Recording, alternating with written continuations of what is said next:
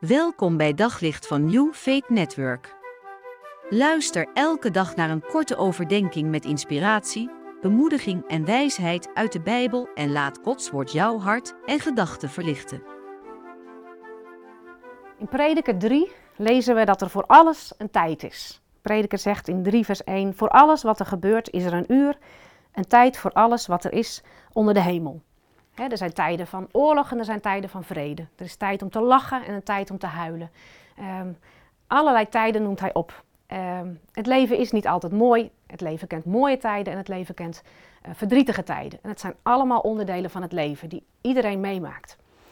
Uh, en wat prediker dan zegt is, ja, als ik dat zie, is dat iets wat we ook moeten accepteren. En de kunst is om daarin ja, je, je blik op God te houden. En in elke situatie uh, te genieten van je eten, je drinken en te leven en God te danken voor alles. En ik denk dat je dat alleen kunt uh, als je heel dicht bij God blijft.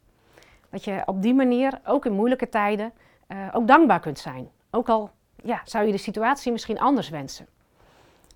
Um, ik heb het zelf meegemaakt. Tweeënhalf jaar geleden hoorde ik dat ik ongeneeslijk ziek ben. Ik heb uitgezaaide kanker. Nou, dat maakt nogal een, heeft nogal een impact op je leven. En natuurlijk wil je dat heel graag anders zien. Maar ik heb wel geleerd om ook in die tijden uh, ja, toch dicht bij God te blijven. En um, ook in die tijden te danken voor wat er wel is. Hè? En te zoeken wat God wel geeft. En de tijd die ik heb met mijn gezin, um, ja, om dat goed in te vullen. Voor alles is een tijd. En je kunt blijven verlangen naar de tijden dat het uh, allemaal mooi is. Maar volgens mij is het leven soms mooi en soms ook niet mooi. Maar je moet door die omstandigheden heen ja, op God blijven vertrouwen. En dan ja, kun je ook ruimte geven aan die tijden. En ook soms door de omstandigheden heen kijken en zien wat wel mooi is. En dat vraagt dat je tijd neemt.